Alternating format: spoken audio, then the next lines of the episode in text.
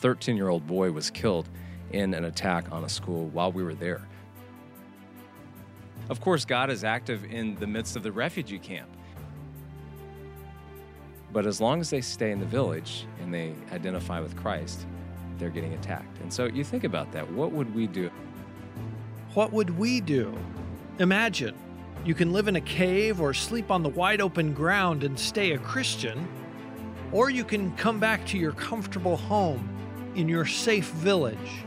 All you have to do is deny Christ and become a Muslim. What would you do? This isn't a hypothetical question for our brothers and sisters in Sudan, it's real life. And we'll hear how they respond this week on the Voice of the Martyrs radio network. Jesus never promised his followers an easy path. In fact, he told his disciples that the world would hate them. He sent them out as sheep among wolves. Jesus' words came true in the life of the apostles, and they're still coming true today in the lives of his followers around the world. Join host Todd Nettleton as we hear their inspiring stories and learn how we can help right now on the Voice of the Martyrs Radio Network.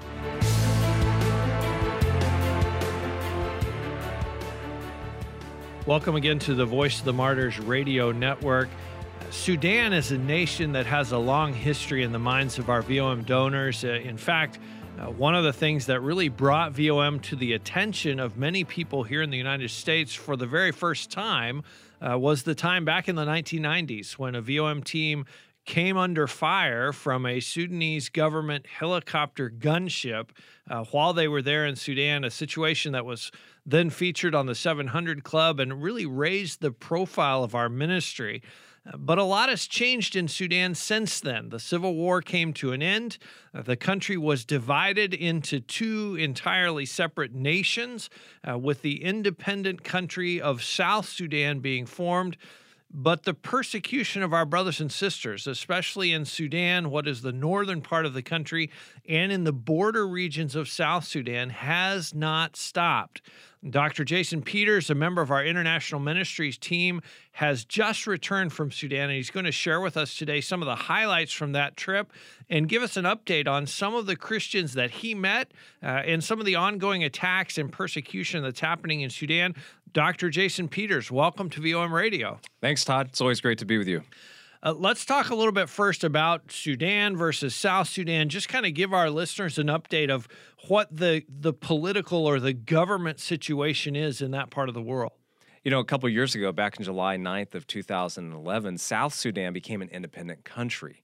Uh, and so the country of Sudan to the north is led by an oppressive Islamic regime with really an evil despot Omar al Bashir. And I don't say that lightly. He really is an evil leader who's trying to attack the Christians in the Nuba Mountain region.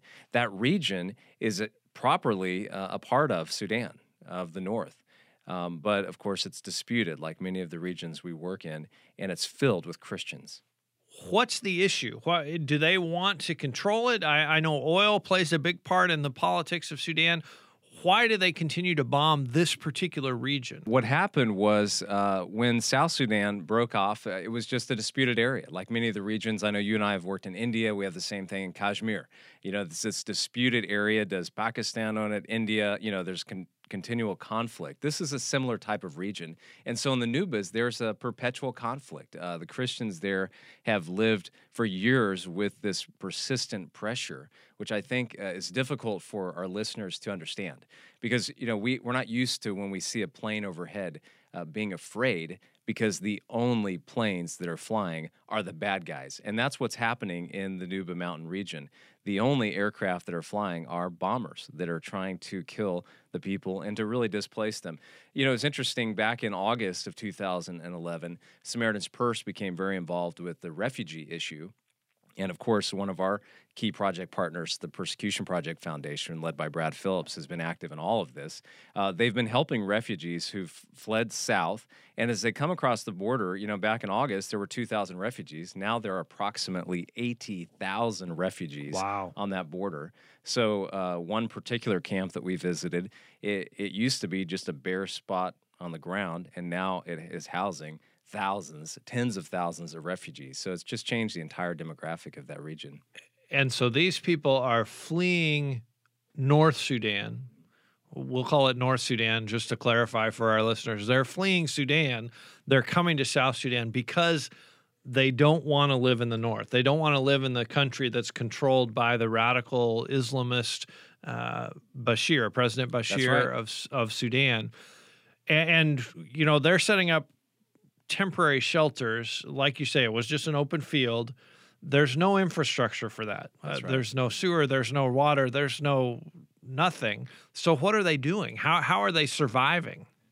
primarily through humanitarian aid and assistance, uh, which is not a good long term solution, but there, there's really no other apparent solution. Of course, God is active in the midst of the refugee camp. There are 20 pastors that we participate with supporting in that refugee camp who are literally pastors who used to be in the north. Now they come south with the refugees, and now they're doing ministry with their brothers and sisters who have also been displaced, which is the same thing that you and I have seen in Iraq, for example. It's a beautiful thing when the pastor is displaced with the people. In fact, let me tell you a story about that. One of the pastors I talked with, he was there. He said, uh, I asked him, we were on the mountaintop looking down over a valley, and I asked him where he was from, and he said, Well, you see that little spot over there? Our church was down there. It was bombed. And so uh, we moved to the mountains. And he said that when the people moved, I moved with them. And so I, I just wanted to explore that a bit further. So I said, So what you're saying is when your church was bombed, uh, your people moved to the mountain and you moved with them. And he looked at me as if I was an idiot. And he said, Of course I did. The church is not the building, it's the church is the people. and so when the people go, I go. Like, what's wrong with you? You know, you don't get this? Anyway, it was really funny. But the point is that when the people move, uh, these pastors are in the midst of them, also displaced, also living in caves, but continuing the ministry. It's an interesting to me. It reminds me of sort of the incarnational ministry that you become a refugee to reach refugees. You become uh, what they are, and in many cases, they they're not necessarily intentionally becoming refugees. They are refugees. Yes. Uh, but instead of choosing to focus on being a refugee, they're focusing on, hey, this is an opportunity for ministry. This is my mission field. This is my congregation. Uh, so I'm going to continue doing work for the Lord. Uh, as you went and as you were there, what was kind of the purpose or, or the objectives of your particular trip or the team that you were on? Well, one of the most exciting things about being involved with Persecution Project Foundation and the Voice of the Martyrs is that we are providing medication for the hospitals that are left in the area. Uh, several humanitarian groups have left the region. They were bombed. We visited two hospitals that were specifically targeted. And I mean, we heard stories of patients being uh, shuffled out into foxholes in the courtyard of the hospital during these bombing attacks. And uh, so a couple of the humanitarian organizations that, with names that many of us would recognize have left. They said, we just can't sustain these operations. Uh, what we've been able to do, the Voice of the Martyrs has been able to bring in 22 tons of medication this year to the Wow. Mountains. So one of the, it was interesting. We met with a, a, a very prominent doctor in the area. He's actually the only American doctor who's stayed to serve people, even though he's dodging bombs uh, frequently. Uh, and what he said was that he's been able to continue that ministry because of the aid that the Voice of the Martyrs is providing in terms of medication. It's very simple medication. Uh, it's not anything um, uh, profound. It's just oral rehydration tablets, malaria medication, things that, that we sort of just take for granted. If we needed them, we could go to Walgreens or something and get them. Uh, they don't have that luxury, unfortunately.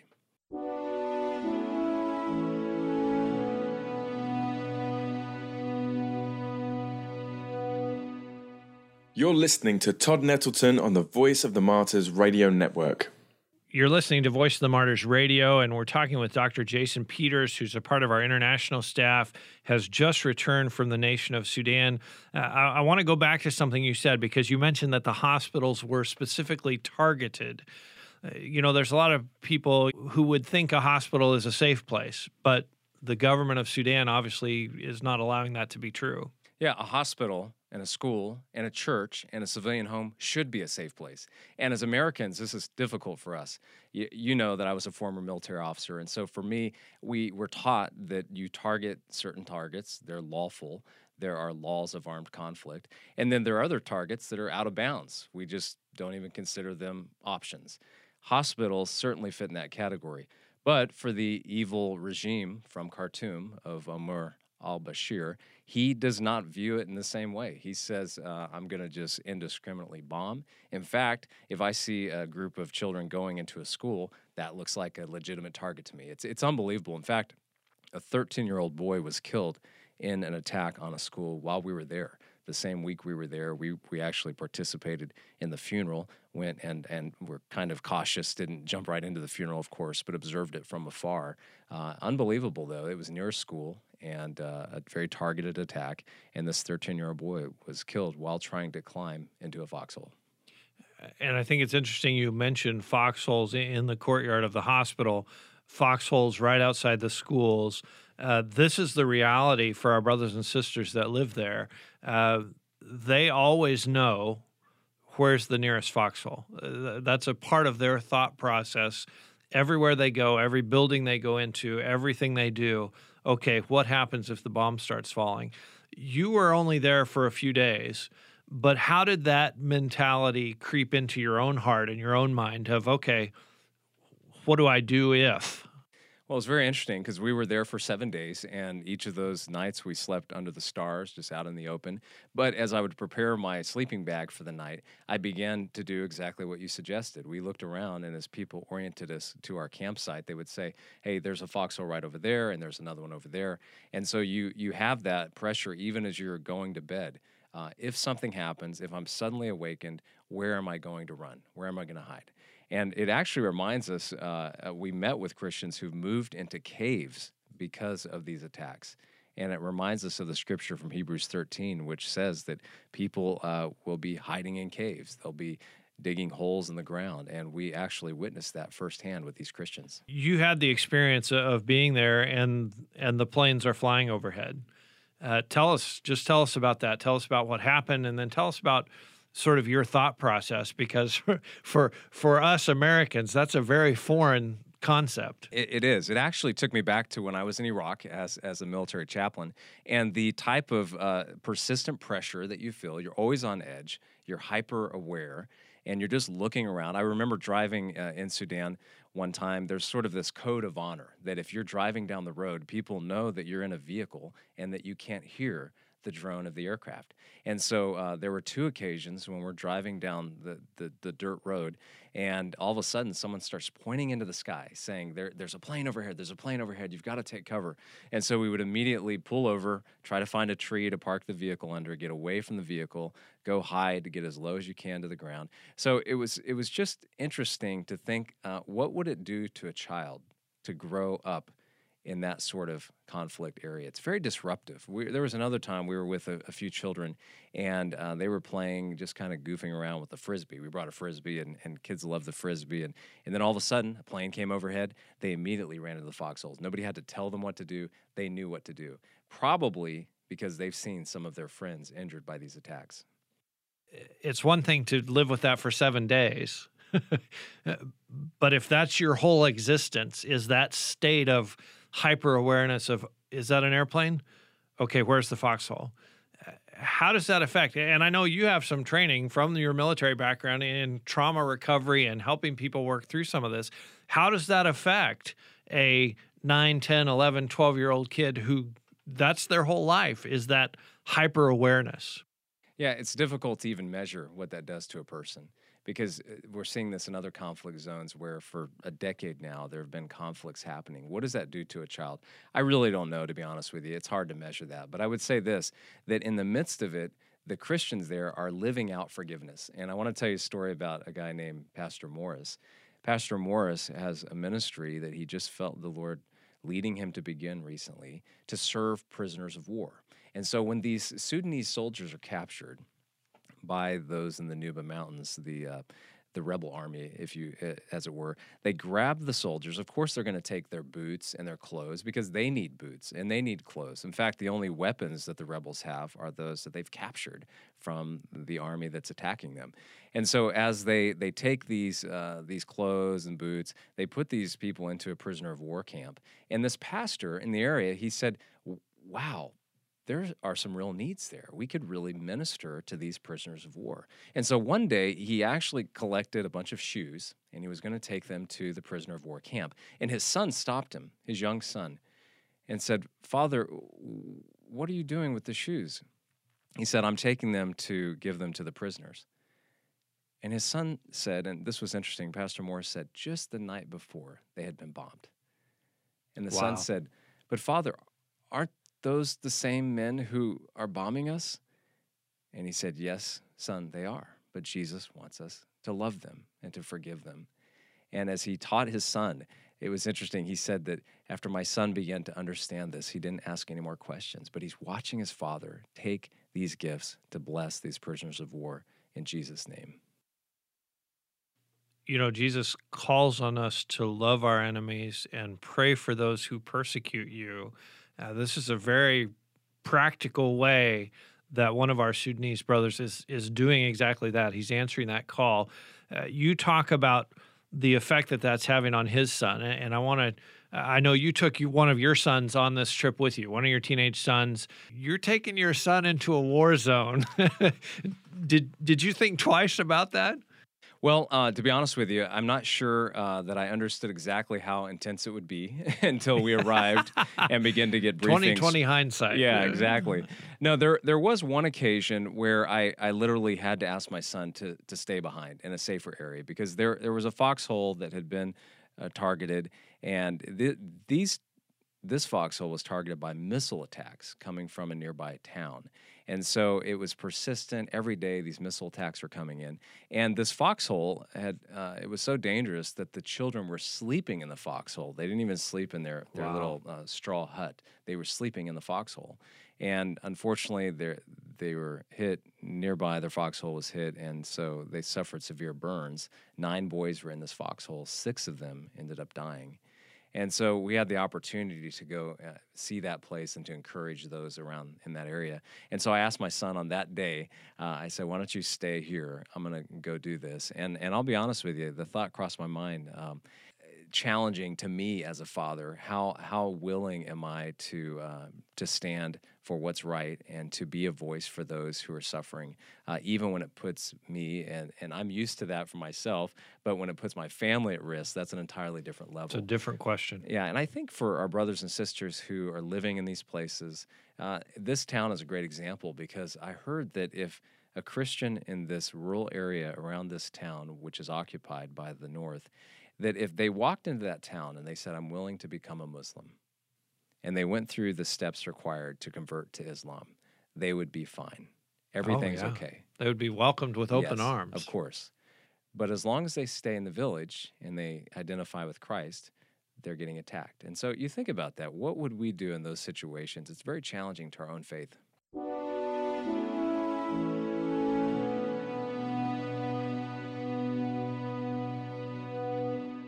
You're listening to Todd Nettleton on the Voice of the Martyrs Radio Network. You can listen to every episode of VOM Radio at www.vomradio.net.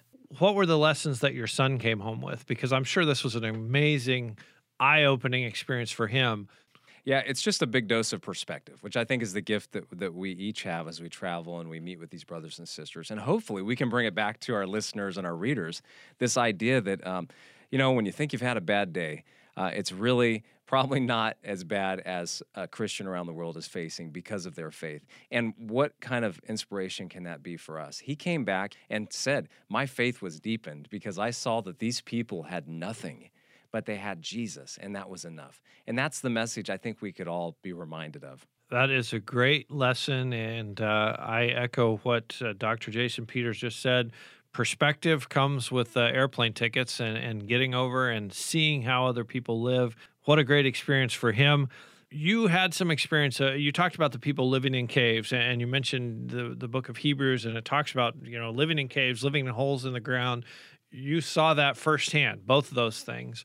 Um, what did that do for your perspective? Well, it was interesting. One night we went and we hiked for three hours to the top of of a, mountain in the Nuba Mountain region to meet with Christians who had been displaced. And as I sat there in the cave and talked with these Christians, they have everything they own is is right there in the cave. And again, the focus that they have is not on earthly possessions.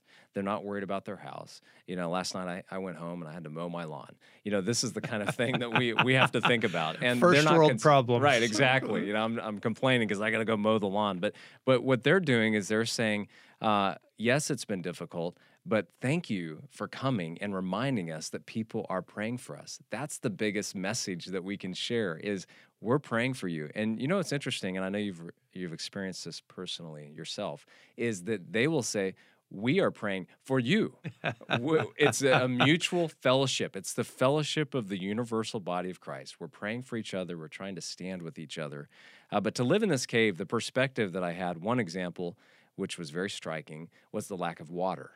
Uh, we turn on the faucet every day, water comes out. It's, if it doesn't happen, we call the plumber, and by the end of the day, it's back on. Uh, in this case, the water, the only water source that they have, the only natural water source, is in a cave and it takes quite a bit of effort to walk to this cave. In fact, it takes so much effort that the adults don't do it themselves. It's it's actually very difficult for an adult to crawl into this cave and to reach the water source. I, I did crawl in there just to experience it, but I had to get on my stomach and literally you know scoot along the gravel wow. to this water source and to try to to scoop it out one cup at a time to put it into a bucket. And then the children who get this water, they work in teams. And so one of them will carry the bucket on their head about halfway down the, the mountain, and then another one will pick it up and carry it the rest of the way. And then some older ones who are not uh, as able to climb these difficult climbs and to crawl into these tiny places, they'll take it further down. And that is the water source. So actually, what's confusing for us to, to even begin to understand is that it is a huge effort just to get water. So perhaps uh, two or three hours a day of your life is just getting the water that you need to survive that day. It's it's just entirely different than anything we can wrap our heads around. You mentioned the the message of prayer, and one of the things we always want to do on VOM Radio is encourage people to pray. Uh, you know, we talked about that sense of hyper awareness and how that affects the kids there. Uh, that that's a great prayer request, not only for Sudan. I think of Syria, I think of Iraq, I think of so many other places where kids are in that hyper awareness all the time. But but what are some other ways we can pray specifically for Sudan and especially the Nuba Mountains, the part where you were? Well, we pray for an end to the conflict. I pray that the evil regime of the North would be stopped. And I don't know how God wants to do that. I don't know what his plan is, other than that uh, we know that his people are suffering in that area because they're following Jesus. You know, scripture talks about different types of suffering. Sometimes we suffer because of our own doing. Uh, other times we suffer because we're following Jesus. And this is that type of suffering. They're enduring it every day, and I pray for the violence to cease. I also pray for peace. I pray that God would give them a special a sense of His presence and His peace.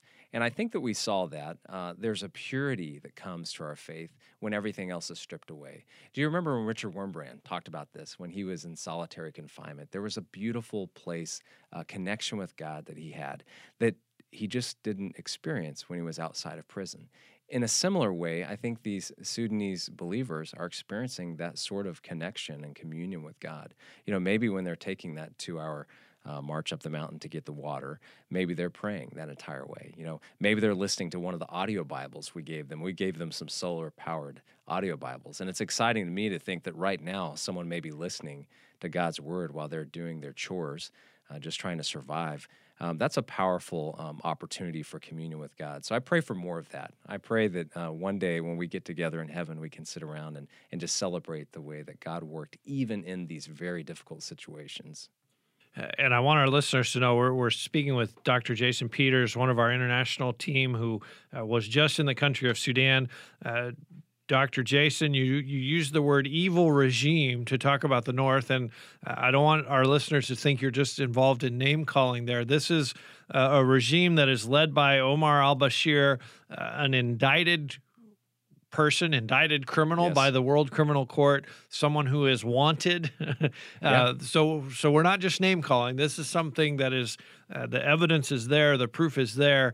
Uh, talk a little bit about that. Yeah, you know it's interesting. I think most people would be surprised to learn that Al Bashir is the first sitting head of state that's indicted by the International Criminal Criminal Court for genocide. So here you have. Uh, imagine if if our president was indicted for genocide and he was able to just continue business as usual. It, it's really mind blowing. But for whatever reason, he's able to sit and to continue this genocide. You know, journalists in the area recorded 1,500 distinct bombings in January and February of 2015. So two months, 1,500 distinct bombings. It, it's unbelievable. And the the purpose is simply to cause misery for the people of the Nuba Mountains. I think it's to displace them. I think that they're very happy about the reality. The North is happy that so many have fled to the South they they still have massive conflict with South Sudan. So, of course, they would love South Sudan to be overrun by refugees and for more and more people to be displaced. There are not natural resources in the Nuba Mountains that they want access to, as far as we know. It's just simply an attempt to genocide. They don't like the tribes, they don't like their Christian faith, they just want them out of the area. Uh, you know, it's interesting that you say that. My first trip for VOM back in 1998 was to Sudan. Uh, and I'll never forget one of the the leaders of the SPLA that we met. He made this statement. He said, uh, "The North wants the land, but not the people." Uh, and it seems like that's true for the Nuba Mountains today. It was true for South Sudan at that point in time. Uh, these are uh, African tribal people, as opposed to the people of most of the people of northern Sudan, which are Arab speaking, Arab Middle Eastern people. Um, so there is that ethnic conflict. There is certainly the sort of national conflict of this border and disputed lands. How do we how do we tell the difference between what is that political conflict or, or tribal conflict or ethnic conflict and what is persecution of our brothers and sisters because they are Christians? That's a good question. And that's what we struggle with sometimes in the International Ministries Department to, to really find the believers. And that's who we're standing shoulder to shoulder with the believers in the Nuba Mountain region who are strongly identifying with their faith. They're not Christian by by name only. You know, they they weren't born into a Christian tribe and thus they're Christian. These are believers that that we met with, that we are engaging with, who are actively following Jesus, and they're being persecuted because of it. Sometimes by others in their own area, sometimes by others outside of their area. But the point is that they're following Jesus very clearly. And that's who we want to stand with. That's what we do with our frontline workers ministry here at the Voice of the Martyrs. We say, hey, we, we know there are a lot of Christians who are suffering, but there is a special category of people who are suffering because they are frontline workers. They're engaging on the, the front lines of the battle for Jesus, and we want to stand with them and encourage them. Dr. Jason Peters, thank you very much for sharing your experiences with us. Thank you for helping us to understand more about what's happening in Sudan uh, and to pray effectively for our brothers and sisters in that part of the world. Yeah, like I said, it's always great to be with you. And it's such an honor to be a voice for these dear Christian brothers and sisters who really do not have a voice. Amen. Thank you, Dr. Jason Peters, for being our guest this week and sharing about your trip to Sudan. And thank you for being with us. Connect with us online at vomradio.net to listen to more episodes of VOM Radio, access the show as a podcast, as well as send us a question or a comment. That's vomradio.net. Please pray for Sudan this week and for Muslims all over the world to come to know Jesus Christ in a personal way. We'll see you next week here on the Voice of the Martyrs Radio Network.